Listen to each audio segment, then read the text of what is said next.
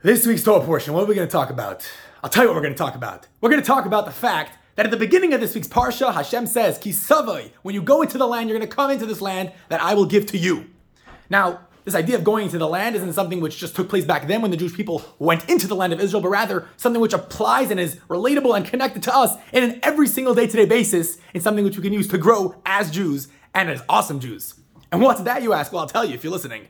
That is that this idea of coming to the land refers to the soul coming down from heaven where it's chilling and life is good. Well, before life is good, the soul comes down into this world, goes into the land, and now the soul comes down into a world where it's difficult, things are hard, life's not easy. But God says, into the land that I will give to you. The soul comes down into this world to transform the world around it, to come to a much greater and higher place than when it came initially from.